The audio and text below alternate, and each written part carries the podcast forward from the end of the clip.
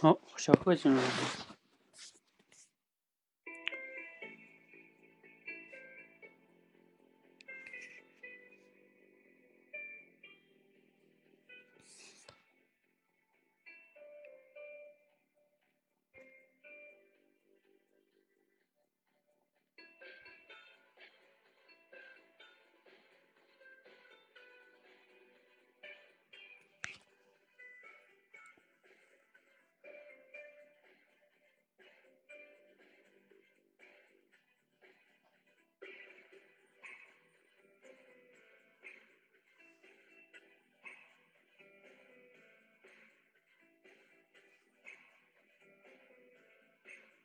哎，小贺，你可以，那先上麦啊。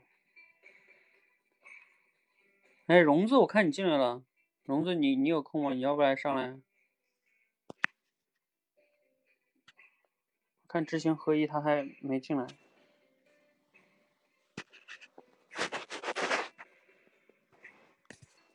好，那就荣子跟小贺，嗯。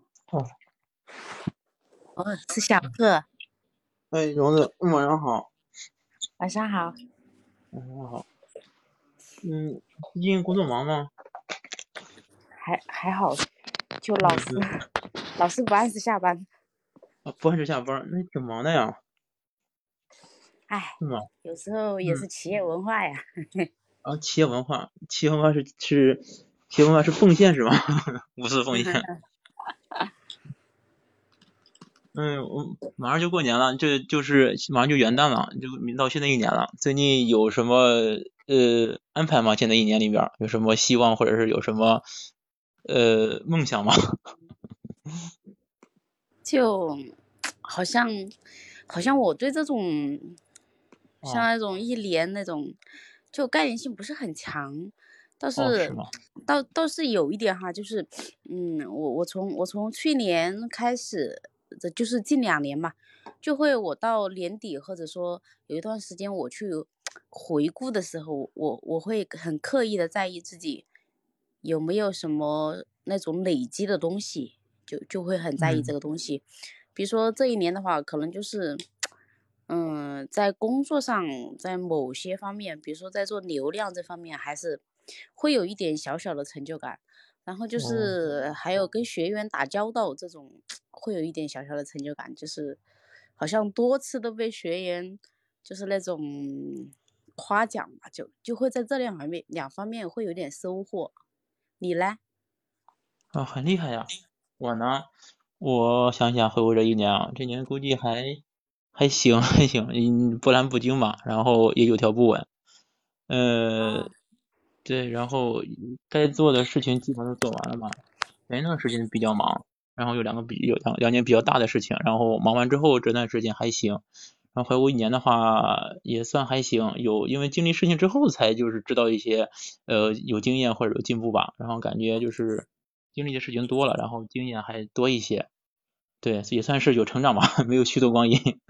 对，年龄增大了，对能力也稍微提升一点，对都有进步这种的。嗯，哦，你你在哪方面的能力你觉得有明显的提升啊？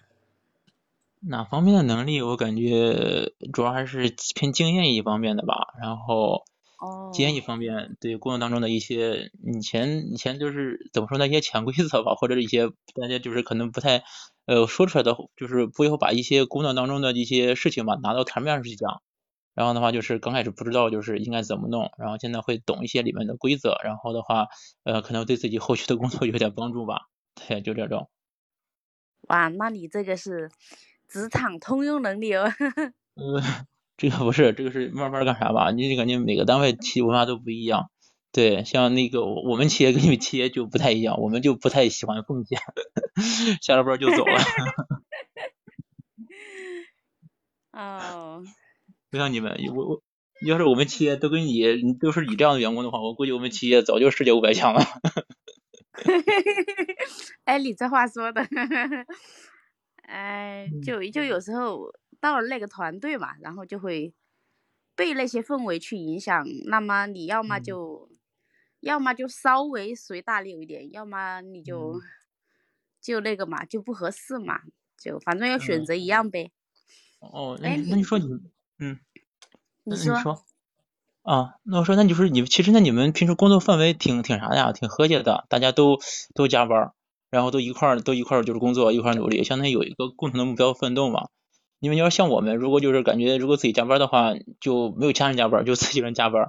然后你想一想，半夜的现在天又晚的比较早，然后就是漆黑的办公，漆黑的走廊里边只有一一个孤独的灯亮着，那种感觉也不是特别好。可能还是分好多种吧。对，有的人是有有的人他可能是自己有一个目标没有达成，嗯，但是有的人可能就是因为，就相当于，哎，我最近老加班是因为团队业绩没有达标。啊哈哈，然后 KPI 没有满足是吧？就是整个团队的业绩没达标，那那有什么？你你敢说你先走啊？那多多没眼色啊！那那那肯定不合适，那肯定是不合适。对，大家是一个团体嘛，有有有，就是发福利的时候大家一块儿，是不是一块儿就福利？然后要吃苦的时候，那肯定大家也一块儿。对，你这时候不愿吃苦，到时候有奖金的时候，也肯定没有你一份啊。对呀对呀，哎，你刚刚说，嗯，你刚刚问我说有有什么规划这些，你那你放元旦这些，你你有安排出去玩还是？有什么对自己有什么计划吗？元旦，咱今年元旦好像有点特殊，只放了一天，是不是？哦，就反正公司怎么放就怎么放呗。对对，我们是按照国家法定假日，就是一天不多，一天不少，国家怎么放我们怎么放，就是 就是很很那啥。对，就是就是在这点上面，就是严格遵守国家制度，没有给国家丢人。然后的话，规定的话好像是只只放一天，所以就就是只放一天，所以一年只有一天。一天的话，其实干不了太多事情。我估计大概率的话，应该就是做一些自己的事情吧。对，应该不会出去玩或什么之类的。而且元旦的话，其实出去的话，不是因为节假日嘛，然后出去的话，估计人都特别多，也不知道 也去哪都是人挤人的。是的，是的，就就是这样。哎，那你平常？平常像这种小假哈，像一天两天的，你平常都怎么安排自己的时间呢？像就是周末这种是吗？对呀。周末的话，我们基本上可以算单休，对，一般周六都都加班。然后周天的话，基本上就是然后出去逛逛街啊，或者是在家收拾收拾房间，然后一天基本上都过去了。所以一天的话，时间还是比较比较紧张的。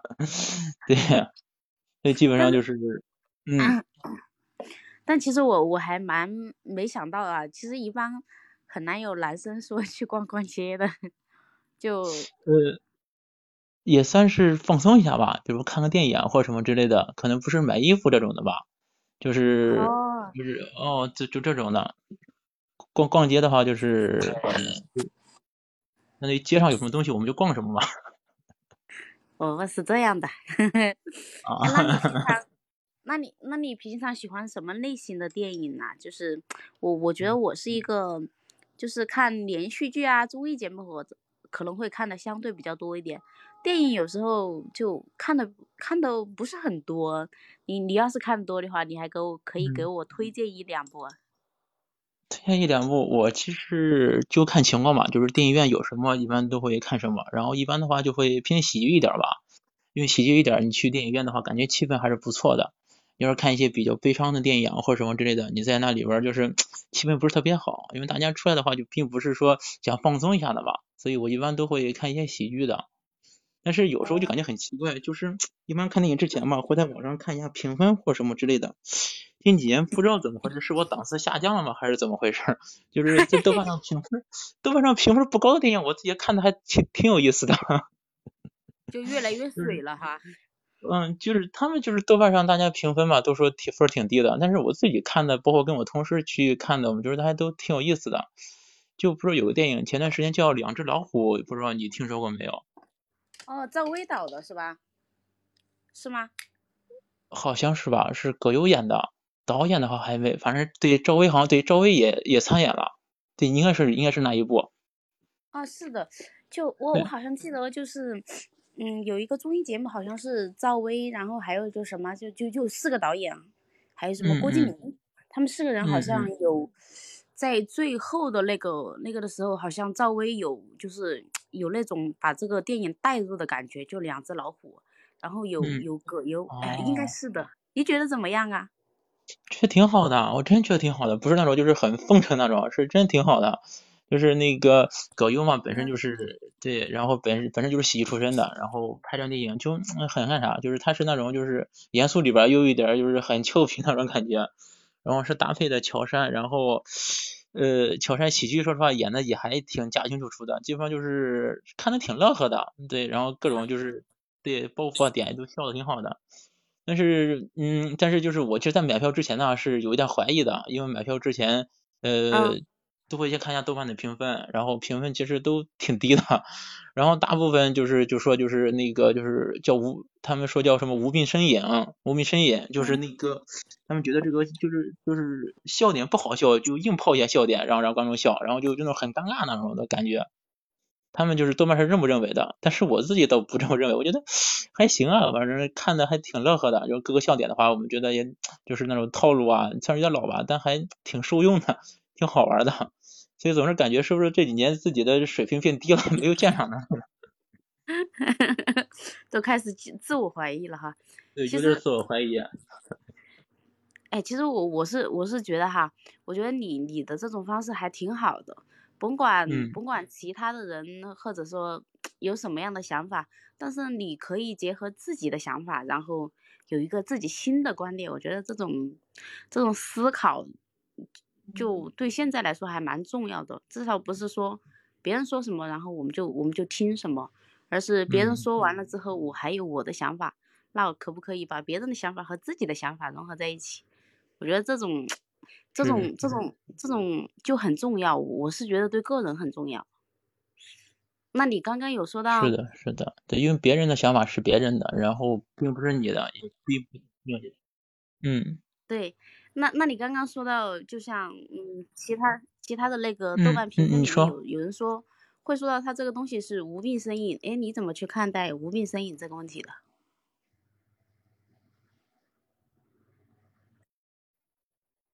无病呻吟，他的意思就是感觉应该是比较尴尬，因为喜剧这个东西的话，得是你得让人发自内心的笑，那才是比较好的喜剧。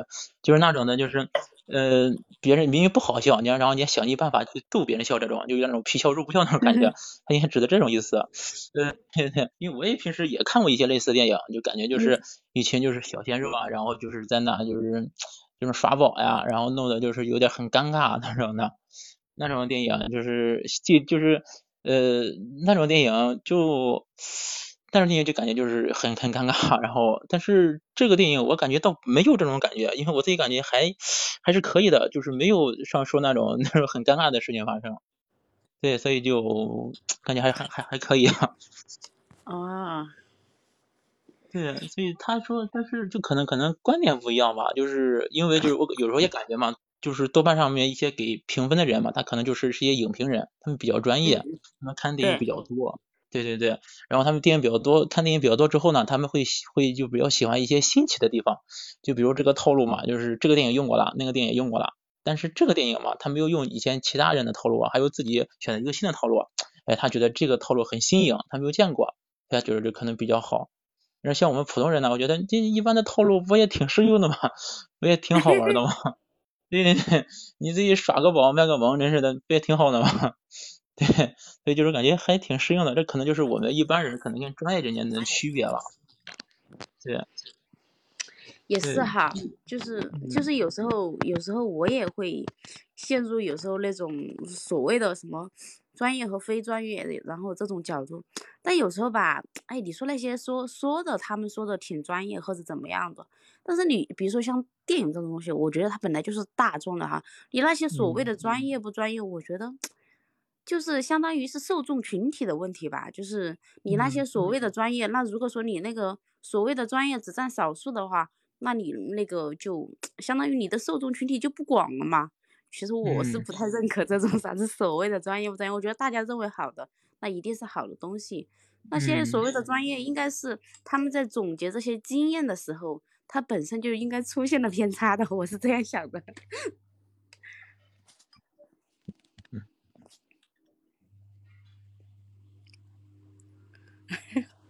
哎呦，接不上了。好，我们先到这吧。嗯嗯嗯，那个来，你俩简单的回顾一下，反馈一下。嗯，要不我我先来吧。对对对，然后反馈一下，我觉得今天融资讲的挺好的。对，然后他就是展开了新的很多新的话题。其实我感觉我刚开始时候就是那个开的头吧，有点有点有点草率了。就是开的一个头，说的是马上就过年了，不是马上就到新的一年了，有就是什么希望、希望之类的？这个的话可能有点有点空，有点大，不是特别好。然后就融资就很随意的切换到就是平时周末的生活当中，然后就是然后他抓着我一个点，说我平时可能喜欢看电影，然后就开始跟我聊聊电影，对，然后聊聊电影，然后的话就是针对一个电影，我们不是又展开聊聊到那个无病呻吟这个话题是怎么看的？对，然后感觉就是他其实 一直在主导这个话题，然后的话给我，呃，给了我就是很多就是让我发挥的机会，就感觉嗯，其实对，但是我的话就没有很少有提问，基本上都是呃回应的多一点，所以这方面的以后还要多多的就是那个提升。啊。那我这边的感受就是，嗯，在后面两个问题的时候，我好像总结的有点稍微有点尴尬，因为我想发表我的看法，然后在，然后在有一个地方我突然提到了无病呻吟。其实如果说你你那个时候小贺你要是把那个无病呻吟那个话题抛给我的话，是因为是我提的嘛？如果你要抛给我的话，我可能我我会有一些我自己的想法。嗯，因为我故意抛给你，我就是想想想聊这个话题，然后就是在前面的时候，前面的时候就是他他问说，哎，周末有什么有什么计划呀？就是马上放假了，有什么计划的？其实我对这块真的是没什么计划，我应该把这个话题抛给他，但是我把话题切走了。后来我想明白了，然后我又把他 拉回来了，就就这样。嗯，中间有几有几个地方确实切的有点急，我倒是感觉这个话题就是没有没有连上。对，看教练给点经验吧。嗯，好，嗯，那听下来呢，整体上来说，反正还行。嗯，如果说挑一些细节的话，咱们从头看一下哈。对你上来就问这个新年这个，哈 嗯，有什么？我看一下哈。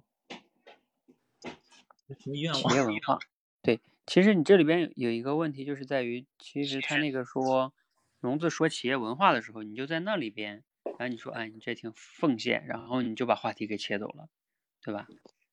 其实，在在那一块儿，其实也是可以再谈的，因为你想啊，融资他说了个公司里边这个企业文化，企业文化是一个可以聊的话题，因为呢，你比如说，你可以顺势就问，哎呀，这个你你怎么看待这个公司的企业文化这件事儿？因为融资他既然抛了，他肯定对这个话题还是有的聊的，嗯。嗯，就其实跟你那个潜规则都是一样的，都可以归为企业文化，嗯，对对，嗯，你不一定在这个时候就换话题，嗯，你看你换了个这个话题，然后结果这个话题呢，他还不太擅长聊，是吧？嗯，当然呢，嗯，荣子接的也还挺好的，就是他就讲了一下自己的一些，嗯，虽然说好像没什么讲，但还是讲了一下过去这一年。他自己的这个两点叫什么收获和改变吧，然后呢，你你这边呢，嗯，又他又问了你哈，他说你呢，嗯，然后你就说了一下你的情况，嗯，嗯，其实呢，在这个地方呢，呃，荣子接下来做的还是不错的，就是他有一个问题给到你，就是说，嗯，说哎，你哪方面的能力可能会有提升啊？当然这里边。嗯，这里边其实就是说这个小贺哈，就是你刚才也确实说了，你自己没有去提问。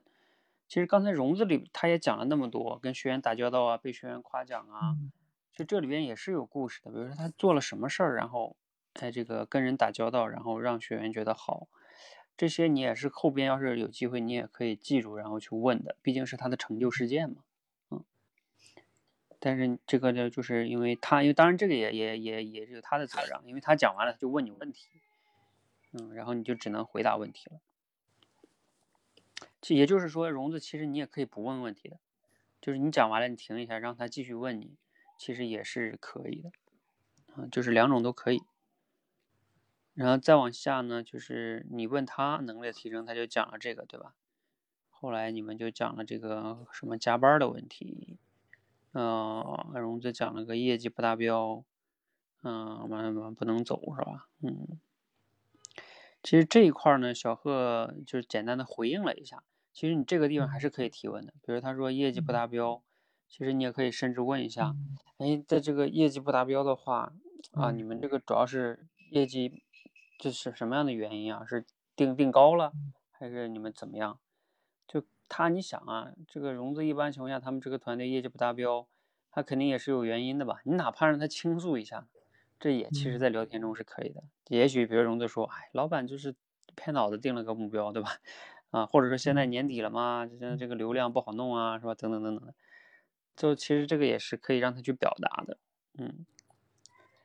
嗯，这块你是简单的回应了一下，你说什么肯定不合适啊，是吧？什么什么，你就在那解释了一下，什么分钱，大家你要有，你知道吗？当时后来你讲完这些，龙子说，好吧，对，然后他就觉得这个话题聊不下去了，然后他就换话题了，你发现没有？他就说啊，那个元旦什么计划，你有什么安排？就这个话题就过去了。嗯，然后再往下呢，就是这个。嗯，严格的遵守啊制度，嗯，说这个是下班安排啊，逛街，然后你们俩就聊到这个逛街，啊，荣子就好奇你逛街这个关键词啊，后来又问了看电影，这些问问题都还是比较抓关键词的，嗯，后来就是聊到这个，啊，你说的这个电影是吧？他又问怎么样？嗯 啊，对，这块就是刚才融资自己讲的。嗯，这块呢，融资想做点回应，是吧？嗯，其实这个回应也行，就是说你有不从众嘛，然后有自己的这种独立思考，那也挺好的。啊，当然你后边这个意图，我觉得挺有意思。你问人家无病呻吟，然后你是想让他再返回来问你的看法，是吧？好吧，其实。你要是这样的话呢，就我觉得荣你你没有必要这么的一个绕一圈儿，先问人家怎么看，然后呢，你其实他前面说了那个无病呻吟的时候，你就可以表达一下，你说哎，说到这个无病呻吟啊，哎呀，我觉得怎么怎么样，我也挺有感触的。就其实呢，你也可以直接就聊，就说一说你对于这个事情的一些，因为因为你也不是教育他嘛，你只是对于这个话题，哎，你突然间想到了一些什么东西。因为你也算是给他去去引申了一些思考嘛，其实我觉得也是可以的，就是没有没有必要说这你非得等着他来问你是吧？因为恰巧是他提到这个话题嘛，然后你只是补充一些，你也没有说另起一个什么话题是吧？嗯，我觉得好像是好像是当时我已经说了很多了，我我才抛了这个话题。我要是继续聊我的观点，我我聊的时间就太久了。啊，嗯嗯。对，那你其实前面无非就是好像是在哪个地方了？你无非就是讲到那块儿嘛，就是说，嗯，你有了新观点，不怎么从众是吧？这一块儿，然后你其实可以接一点的呀，就是这个，他那个无病呻吟是哪块讲的？是上一个问题，上一个环节讲的还是这个环节？我有点忘了哈。嗯，好像是上一个环节，他好像是在上一个环节，就是讲了那个两只老虎那个是吧？然后，然后你问的怎么样？嗯。然后我就感觉在在那个，然后你又又把话题抛回去，其实这个抛回去呢，嗯，就是就有点绕回去了，嗯，然后他就又解释了一下哈，然后你后边又解释，等你等你最后再总结完这个专业与非专业，你俩就尴尬在那儿了。哎，最后那环节怎么回事？小贺你也不知道该接什么了是吗？不是，我不知道怎么回事，就是。可能是荣子说的太多了，我一下子我忘了他前面说的是啥了，想不起来了。我想再说点儿。嗯，对，今天我不知道怎么回事，突然哎，他是跟说话说来着，我怎么想不起来了？我想，哎他会，我想他会不会再说点，我要不等一等？结果就他就他也在等我。所以，所以你看这块呢，一方面哈，体现出你的这个倾听抓重点的能力。另外一个呢，体现出融子啊，你在表达的时候，就是你在表达你的观点的时候，怎么能让对方就是很很通俗的明白，你用尽可能简洁的语言把你的观点让对方瞬间就明白，这绝对是一种能力啊。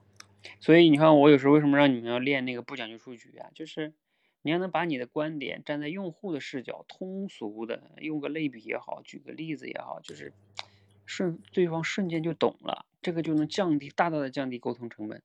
否则的话呢，就是你觉得你讲的挺明白的，然后对方没听明白，然后你俩就沟通就不在一个频道，就很痛苦 啊。我我就经常出现这种问题。对啊，因为你像荣子，你平时吧，你自己也挺爱思考的，你看的一些东西吧，有时候也比较专业，然后你又比较爱去分享自己的这种大道理跟观点，你恰巧你这种表达能力如果又不是很通俗的话，你就会感觉好像别人都不理解你啊。但是其实呢，其实有可能是对，也你也可以说别人的理解能力弱，但你要知道，有些人他确实没有接触过你那些东西，那那你就要用人家能懂的东西去说，这才是能力啊。哎，对，这这个我能理解，就是，嗯，不管你有没有东西，就是当你表达东西出来，别人不能理解的时候，这个时候肯定是自己的问题。嗯，对，就是说，我们尽可能得要修炼自己到说，根据不同的人，然后你能讲的不同的这个表达的方式，还有举例子也好，类比。你看，为什么我经常让你们练类比跟举例子呀？还有包括结构思考。我们现在在那个后端的训练上，就是三个集训轮着来：结构思考、类比，呃，还有主题升华，也就是举例子啊，然后再加上这个不讲数据融合在一起，用户思维。就是，其实就是这么几个核心能力，你如果能练到，你要你们要经常听我的分享，你就会发现我特别爱用的就是类比，啊，偶尔可能用点举例子，还有结构思考的价值在哪里呢？结构思考的价值在于，你能让自己表达的时候，这个条理是清晰的，然后对方他，因为你要条理清晰，对方就能接收的时候也能清晰一点嘛。如果你哗哗把一下就丢到一起去，对方还要现从你的内容中去摘，哦，你这个重点应该讲了两点，那这个就。你像你刚才最后这段话，你讲的是说，啊，这个什么专业的人跟非专业的，然后这个电影呢本来是大众的，但是那些少数的人呢去去评价它本来就什么不具有代表性吧？好像你的意思是，然后你说大家觉得好才是真的好，对吧？就是还是比较绕的，嗯，然后你说，嗯，什么专业的、非专业的，嗯。其实他前边呢，他讲的，其实你看小贺说的还是比较通俗的，就是说，哎，什么叫无病呻吟啊？我觉得就是比较尴尬嘛。比如说，你要发自内心的笑，这才叫笑啊。像我们这种普通人，可能就是不太理解吧。嗯，他说的其实就相对来说比较普通啊，比较这个大家口语化一些啊。那如果你要接的话呢，你刚才要表达你那个观点，你怎么表达可能通俗一点呢？就是说。我看看哈，你那个观点大概的意思就是说，大众，嗯，专业的、非专业的，嗯，这观点是，首先你得理解，理解完了你才能想办法用什么例子也好，或者用类比呀，或者反正怎么能通俗的把你这个东西说明白，嗯，好像你说的意思就是说。大家觉得好啊？你的意思是，首先电影是大众的，是吧？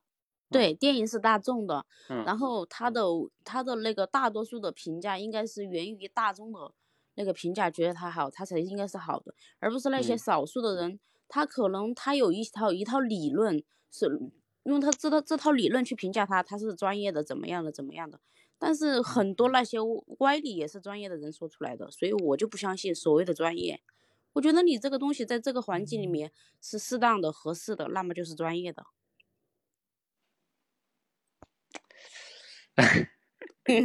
小贺懂了没？有点绕，有点肉。好吧，好吧。嗯。这个专业，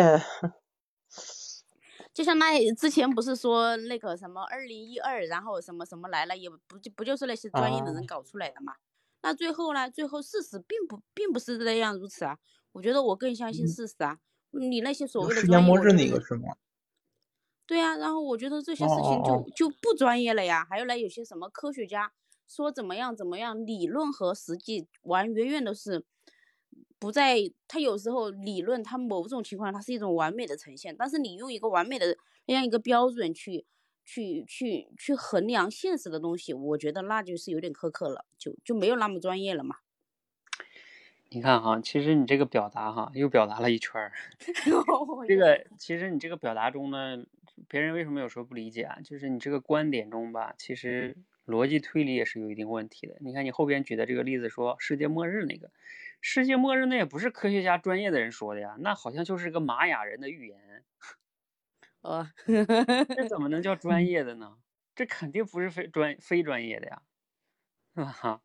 那不就是个什么号称是玛雅预言嘛？然后就是个传说啊，然后大家传着传着以讹传讹，很多人就有点信了啊。那这是一个哈，然后后边你讲的这个呢，就说什么理论是完美的。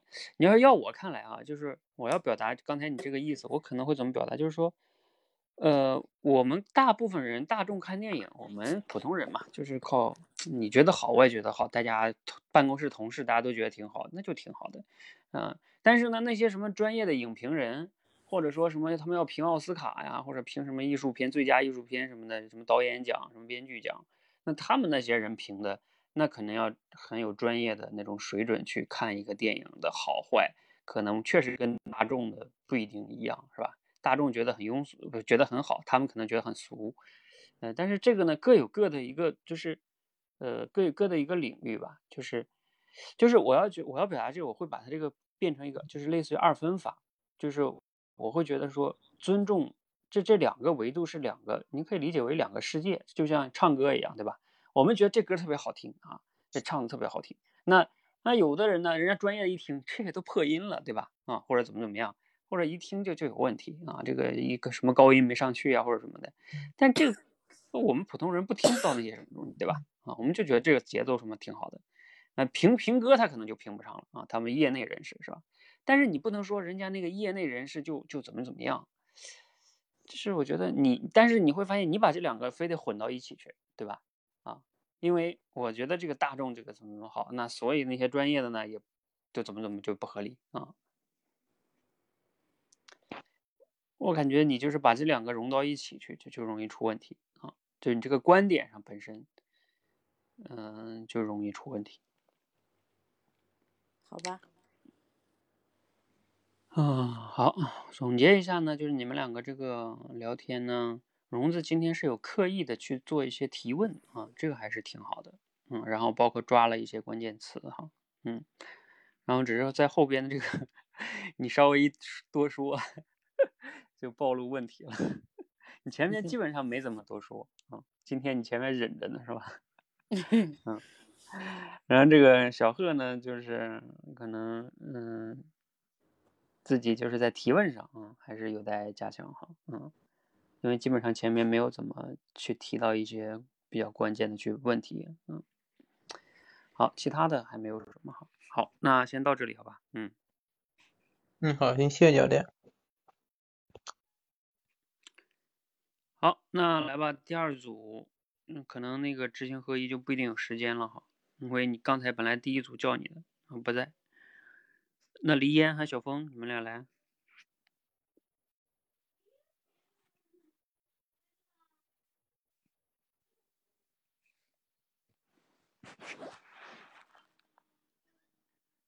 好，那你们开始。哦，黎燕晚上好。哦，小峰晚上好。啊，那是你家孩子在。对呀，哎呀，我我我的神经是紧张着的，我生怕他等一下给哭起来了。嗯，有人帮你带吗？今天？呃，平常都是我婆婆帮我带，就唯一刚才这一会嘛，他们去农村了，然后过半个小时过来，所以就让我再带。平常都主要是他们在带。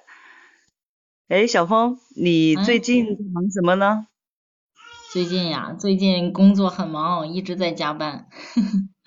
一直加班，好吧，一直加班还能够来练口才，佩服。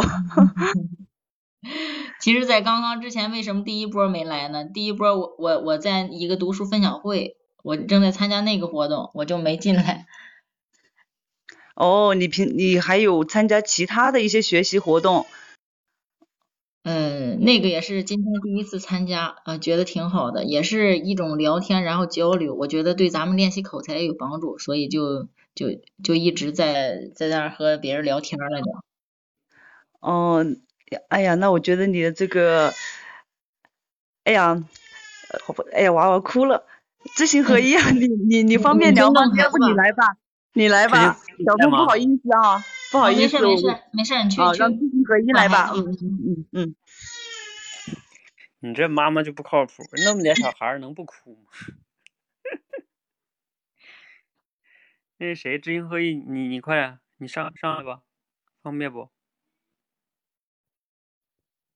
他小孩才几个月呀，两三个月吧，肯定不可能那么的乖，是吧？自己在那玩儿。对。李嫣太好学了，就是，实在是佩服，太佩服了，孩子这么小。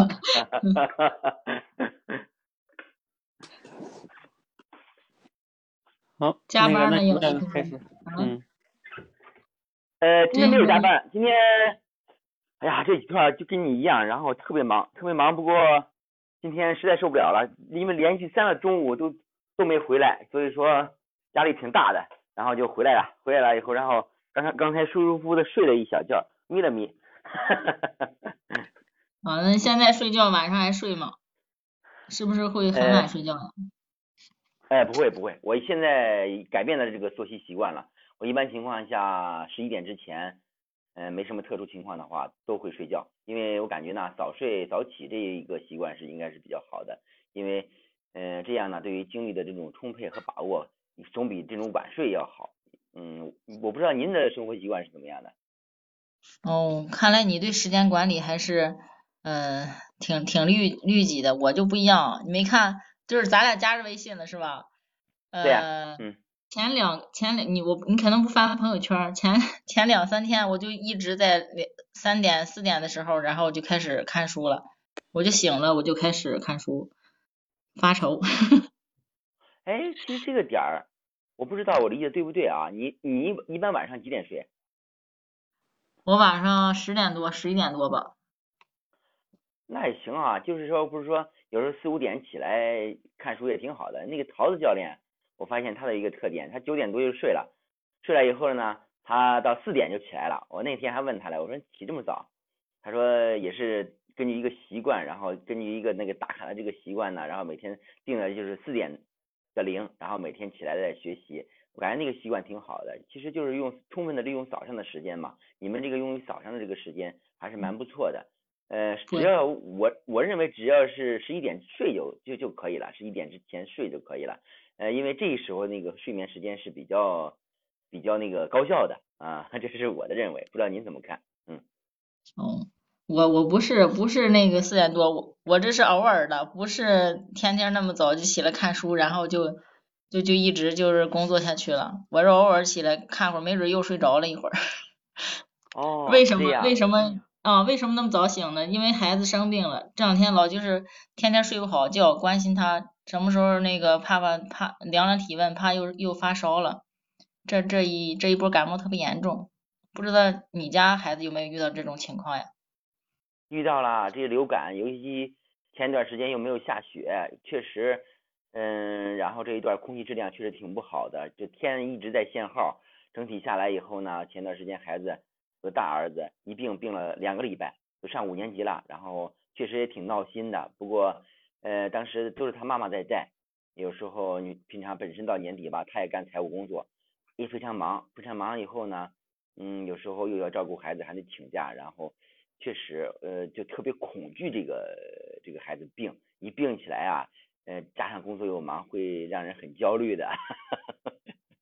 对，真的是那样。我觉得，就是我们家还好，因为我们家是医生，家里边守着医生，还还差点不用我去奔跑医院，然后就自己家有药有啥的，就就拿点吃点就就能过去。然后就是特别理解，就是这种，特别是当母亲的特别不容易，孩子生病，看我们有同事。嗯，有同事他们家孩子都很小，有好几个，然后就是我的下属，孩子一生病，我我也没办法，就照顾呗。能晚去会儿就让他们晚去会儿，给孩子喂完药然后再去，就是特别理解这种上班的，就是职场女性的这种呃家庭的不容易。嗯，将心比心，您这个非常体谅下属，也确实能看得出，有时候因为是你毕竟自己也是一个母亲嘛，应该深有深有体会这个事儿。孩子三大点还好点是吧？尤其孩子又小，然后。呃，整天的有时候孩子不就哭就是闹，晚上有时候睡觉，呃，就是我孩子，我比如说二二小吧，现在都几周了，三周多了，三周多了，有时候晚上，嗯，还老哭，呃，我我后来发现一个什么原因呢？就是白天呢，因为现在一直没叫他上学嘛，天也冷，也害怕送到学校以后他会病，所以说呢，嗯，就是跟他 爷爷奶奶，然后白天看那个奥特曼那个。不是打怪兽那个，那个特别那个做梦恐怖呃恐恐怖的这个电呃那个动画片，然后一到晚上就哭，一到晚上就哭，弄得 也挺挺他妈妈挺焦虑的。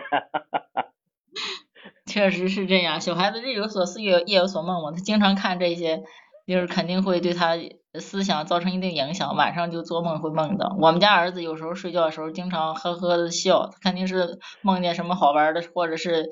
呃，他感觉有意思的事儿了，那那焦虑怎么办呢？你是你们家怎么改变这种情况的？就是小孩子看电视晚上就会哭闹这种现象。嗯，因为我这个什么情况呢？我那大儿子嘛，他非常喜欢看那种什么爆裂飞车啦，什么什么什么什么奥特曼啊什么之类的。然后他看的时候就引起了这个呃二儿子的这种关注，关注了以后呢，他又想刚开始看呢还有点害怕。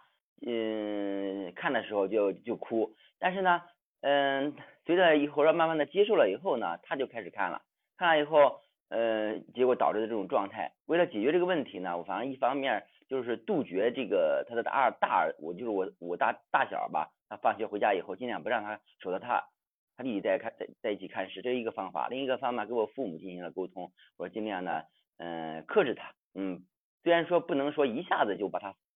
让他不看了，就是说可以转移他的注意力，看一会儿歇一会儿。有时候不看了以后，呃，晚上还会好一点。至于我妻子的焦虑嘛，那个没办法，因为什么呢？确实就是感到谁他都焦虑，只能从源源头上解决问题，尽量的让他少接触这一点。所以说有时候给孩子呃多陪伴陪伴，嗯，有时候我尽量的下班回家的时候尽量早一点，嗯，多看看孩子，这相对来说。嗯，陪他玩一会儿，呃，这就解决了这个，嗯，这个小问题吧，也就是算，主要用这方面解决的，嗯，那还是挺好的，能够解决也不错。就是孩子成长过程中会遇到很多的问题，咱们家长就是见招拆拆招，是吧？嗯，只能这样。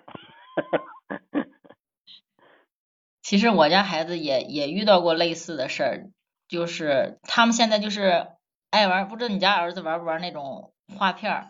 就是印着这种枪的呀，还有这种奥特曼的那种画片儿，他们就集那种，呃，买一个集集卡的那种集卡那种册子，然后把那些卡卡片都装起来，天天看。我就特别好奇，一个卡片有什么好集的？就和可能咱们是一个年代，咱们小时候集那个小浣熊的那个卡片是一个样的。对对对对。他们也开始集那种卡片。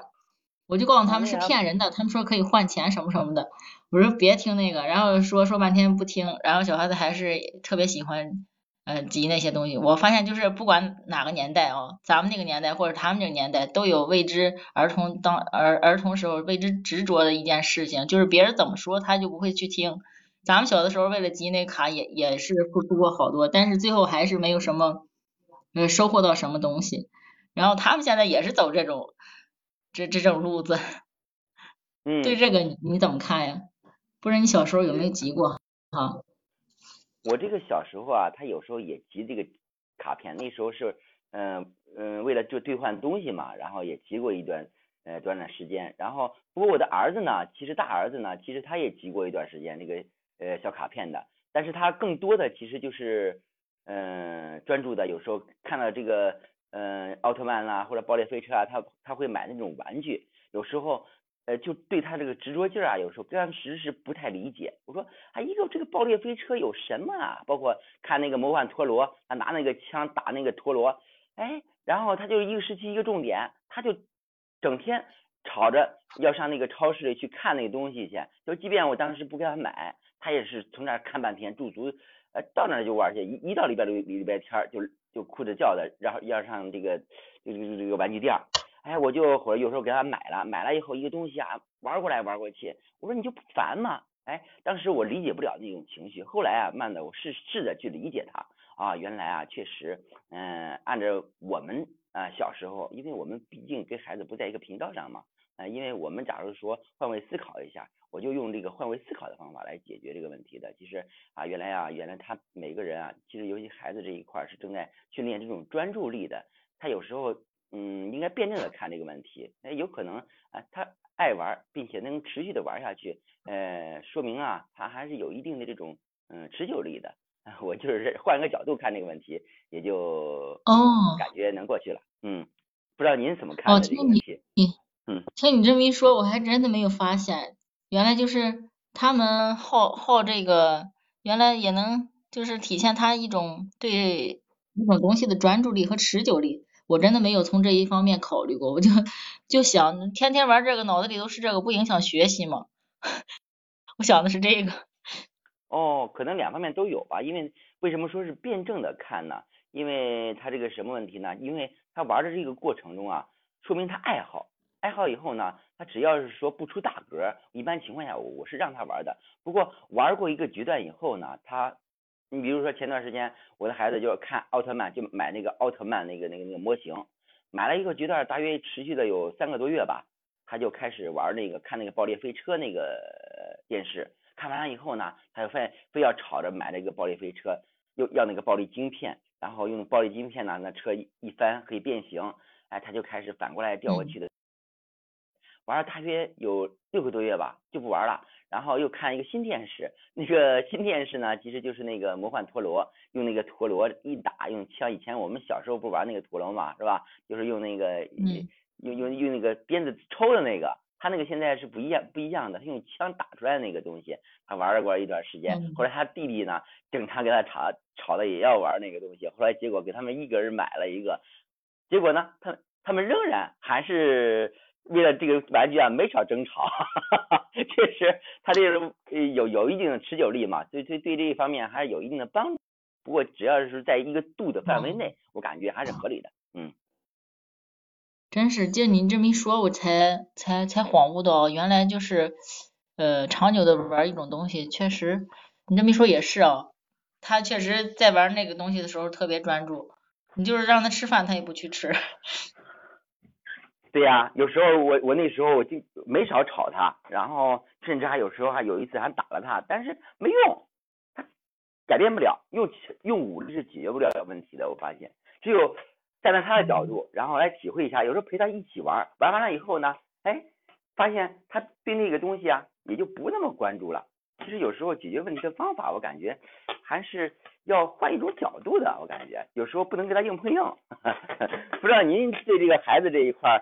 然后他们要想玩一些玩具，你你假如说想阻止他，你采取了什么方式呢？嗯，我我我其实生活当中比较暴力，我就跟他们，我明知道这种方法不对，然后就是呃也在克制减少这种方法吧。有的时候就是好说，有的时候说好多好多次就不来不不不去听，然后就有的时候就我一发火就听了，就该干嘛干嘛了。命令。对，我知道这种方法不对，现在就是慢慢在改善，也试着去理解他们，然后去做出一些相应的回应啊，或者是共情这种。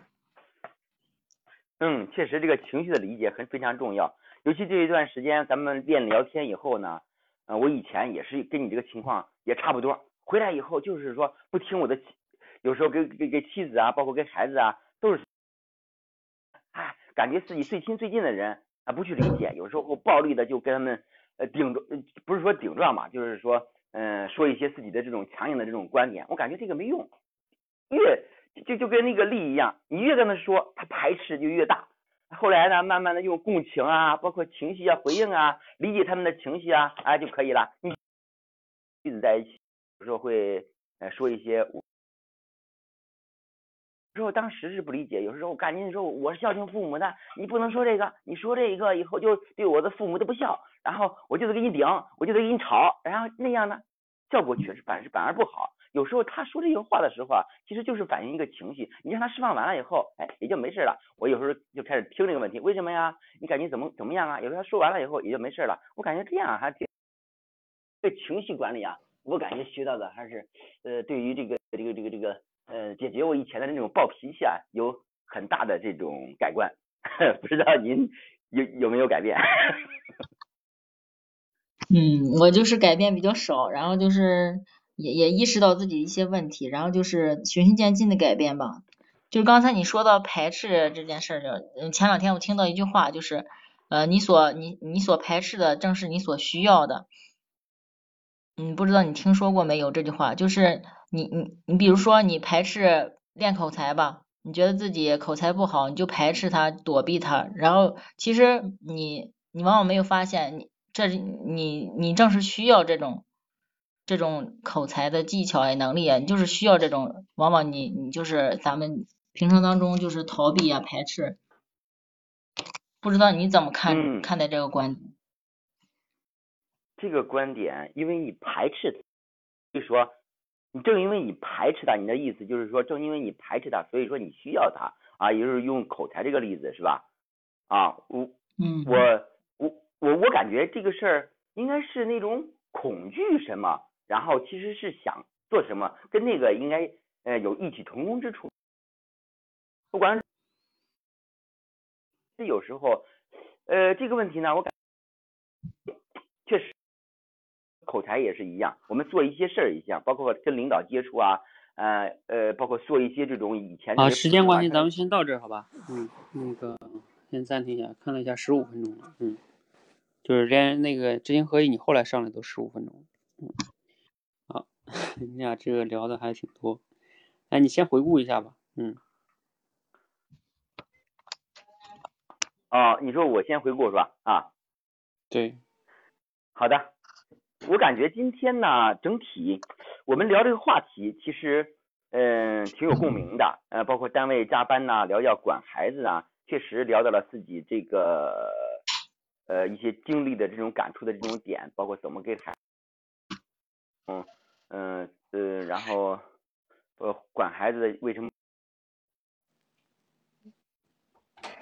我感觉跟以前啊应该有很大的这种进步，嗯，特别是我们。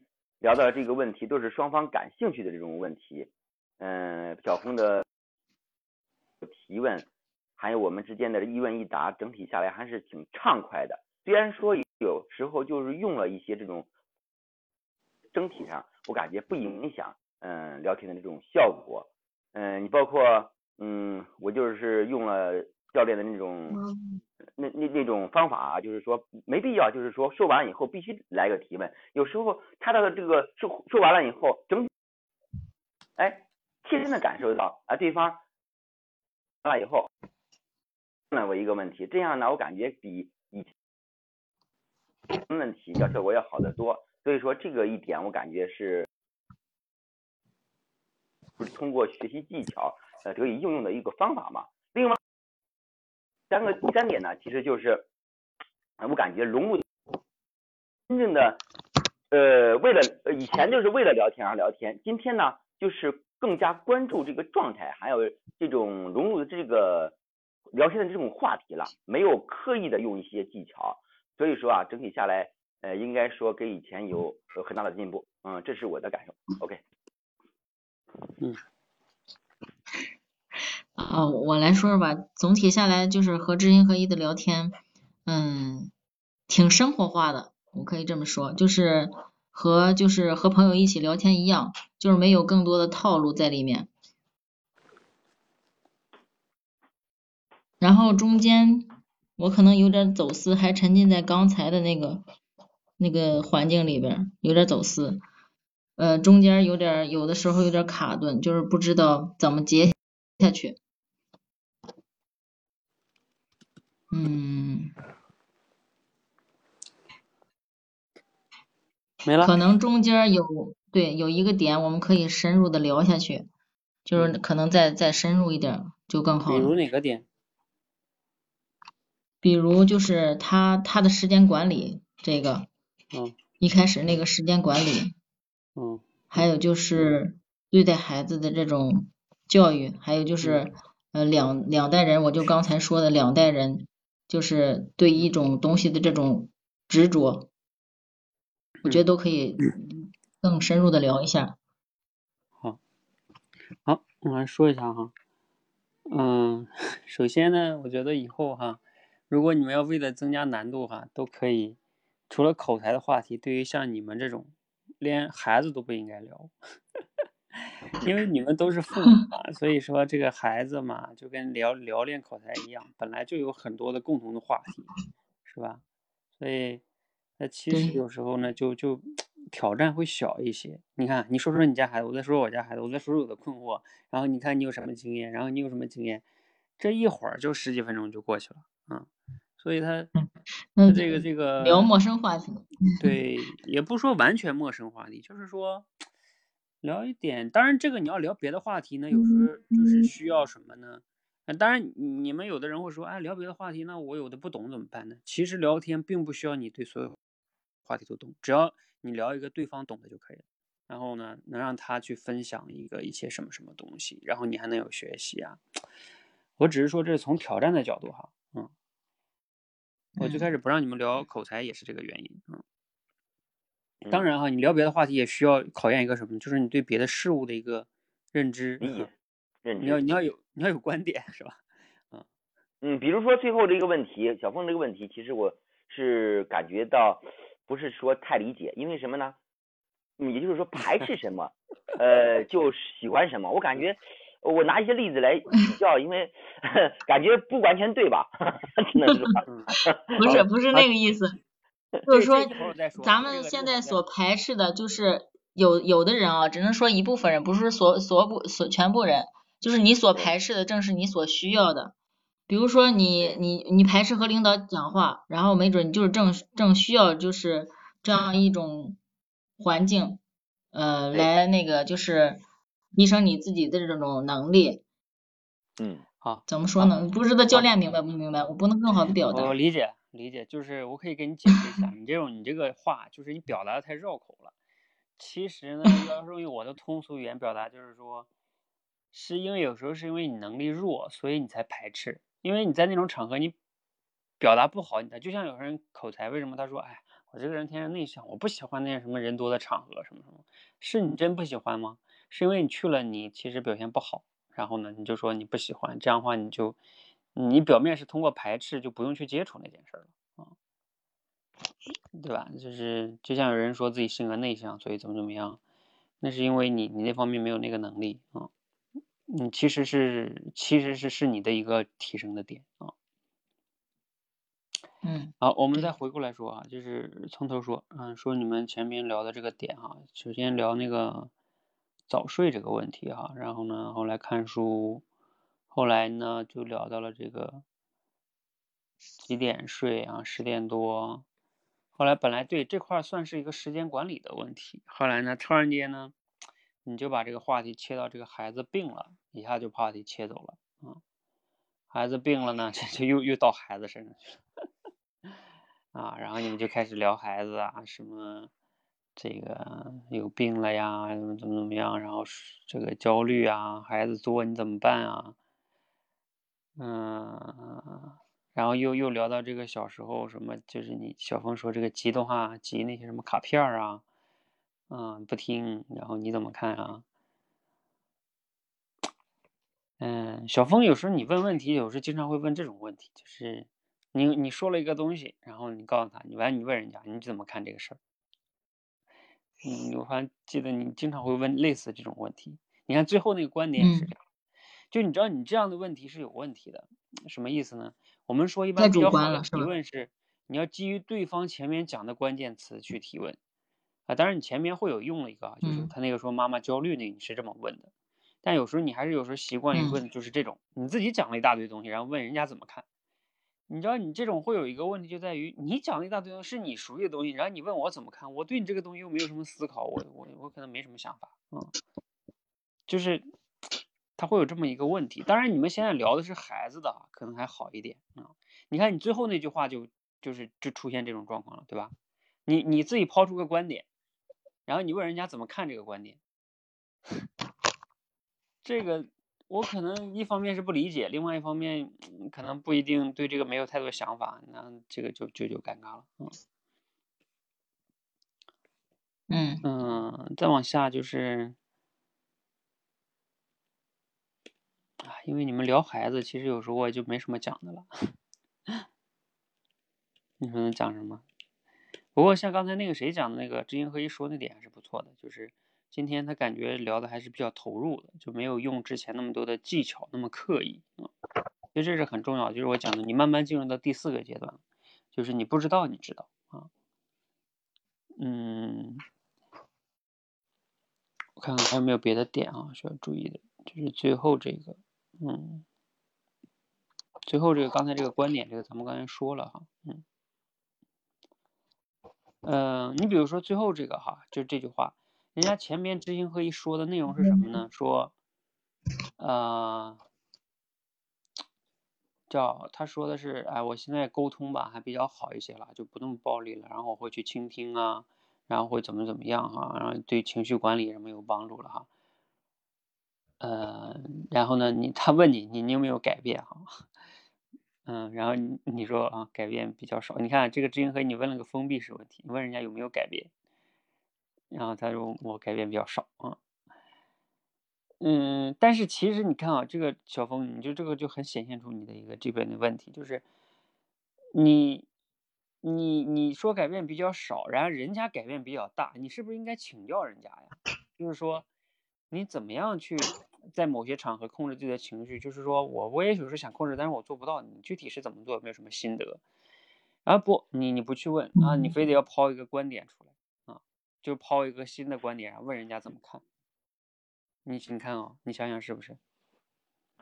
是，就是我，我为什么没有问他？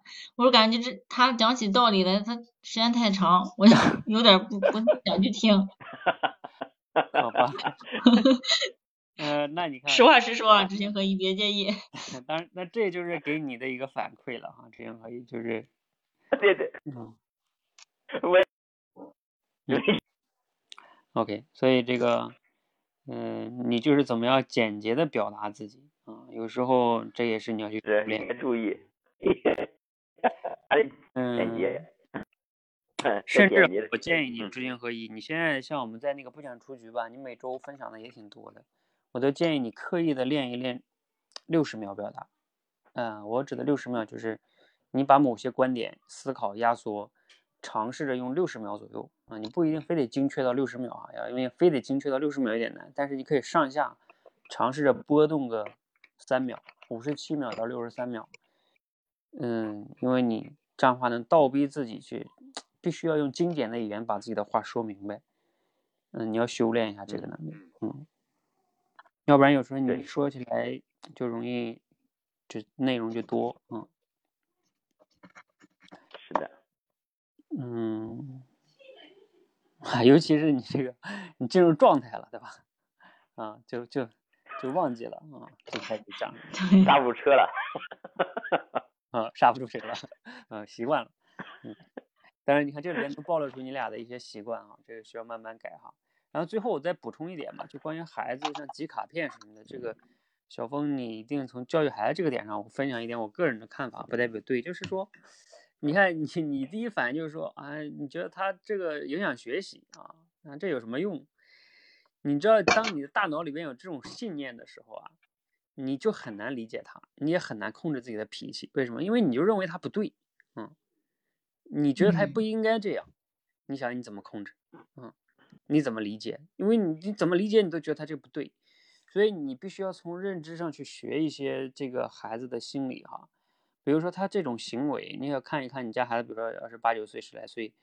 找一找这方面的书，就是孩子八九岁时候常见的这种问题，他背后的心理学是什么，你才有可能懂孩子。你比如说，按照我的理解啊，小孩有时候 集卡片，像我小时候也集过，我就集那个《水浒传》，我记得我那时候就是小当家方便面嘛，那方便面里面有《水浒传》、一百一百单八将那个卡片儿，啊，就是急呀。有时候为了，我记得特别深刻，买一箱那个方便面，然后一个个全打开，你说你说气不气人？就刚买回来，然后都打开，为什么？就是要把那卡片先拿出来，看看有没有我我缺的啊。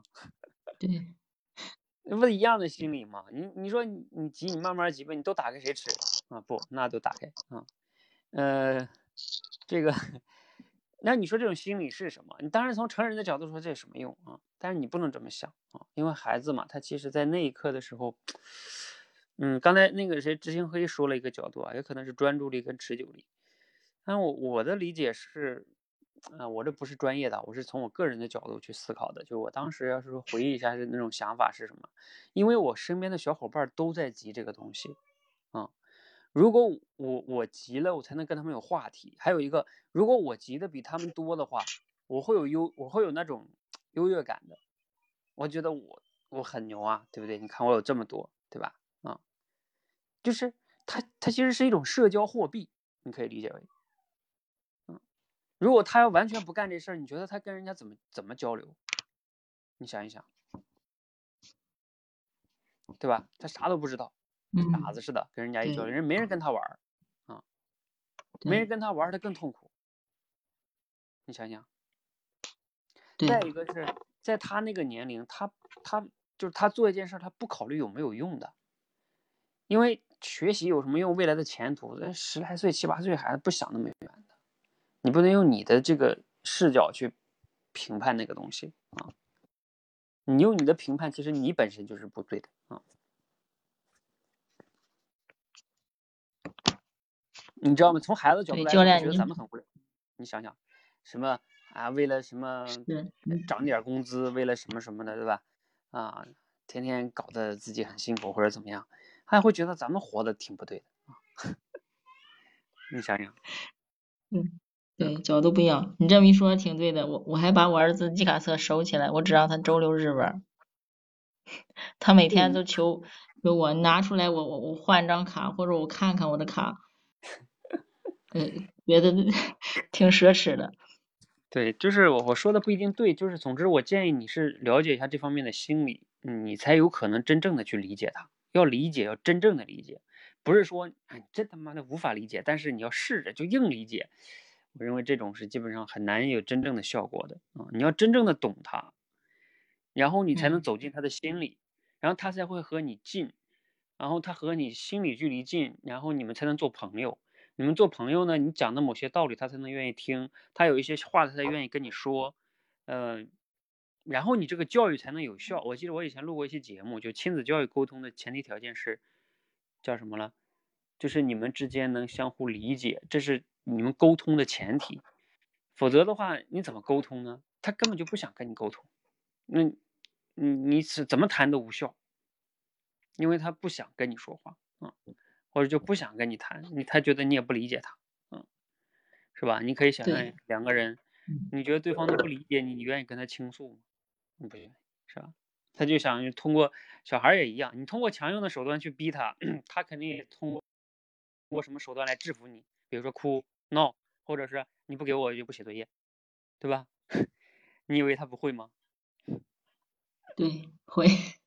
那肯定的，因为他也会摸你的脾气的。然后呢，就是想办法来制服你。你，我记得以前听过一个说法，就是一个妈妈就是喊小孩吃饭吧，还是写作业？吃饭吧。喊第七声的时候，他不会，他不会，不会，不会来吃。第八声的时候，他就过来啊，因为他摸出规律了。那个，那哎。昨天我听罗振宇讲了一个啊，对对，他他有一期节目特别有意思。他说他在家里边就是这样的，嗯，他妈妈说小雨吃饭了，嗯，他也不去吃去，嗯，他妈妈说罗振宇吃饭了，我也听了，罗振宇吃饭了，嗯，他就他就关门，赶快就过去了，因为他知道他妈妈喊罗振宇，这这就严重了，得赶快过去了，嗯，但他前面他就知道没事儿啊，就所以他其实。他有办法制服你的啊！你以为你暴力，嗯，他有办法制服你的，嗯，所以这个这个很有意思，嗯。好，这个话题先到这儿哈，嗯，总之教育孩子这个话题呢，还是父母我们还是要好好学一学的，嗯。好，时间先到这儿吧，好吧，嗯，有问题咱们在群里再交流，嗯，拜拜。好，那我们今天直播呢就到这儿哈，简单的我。看一下，回顾一下这两组哈，前边的一组是荣子和小贺哈，他们两个主要是，嗯，小贺在提问上可能要加强一些，荣子呢可能在表达上是吧？怎么能更通俗一些？然后后边知行合一呢，怎么在表达上简洁一些？你看，其实咱们现在练不讲究出去，都是要让你们通俗且简洁，都是要达到这种，这必须得持续的去去做，你才慢慢能养成这种习惯。然后小峰呢，就是问问题啊，你问的这个问题，有时候你自己表达一段东西，然后问人家问题，这个问人家怎么看，这个这个这种问的方式不是特别的好啊，不能经常用，偶尔用一次可以。嗯，还有什么？其他就是教育孩子的事儿了哈，嗯，教育孩子咱们就不说了。好好，谢谢大家哈。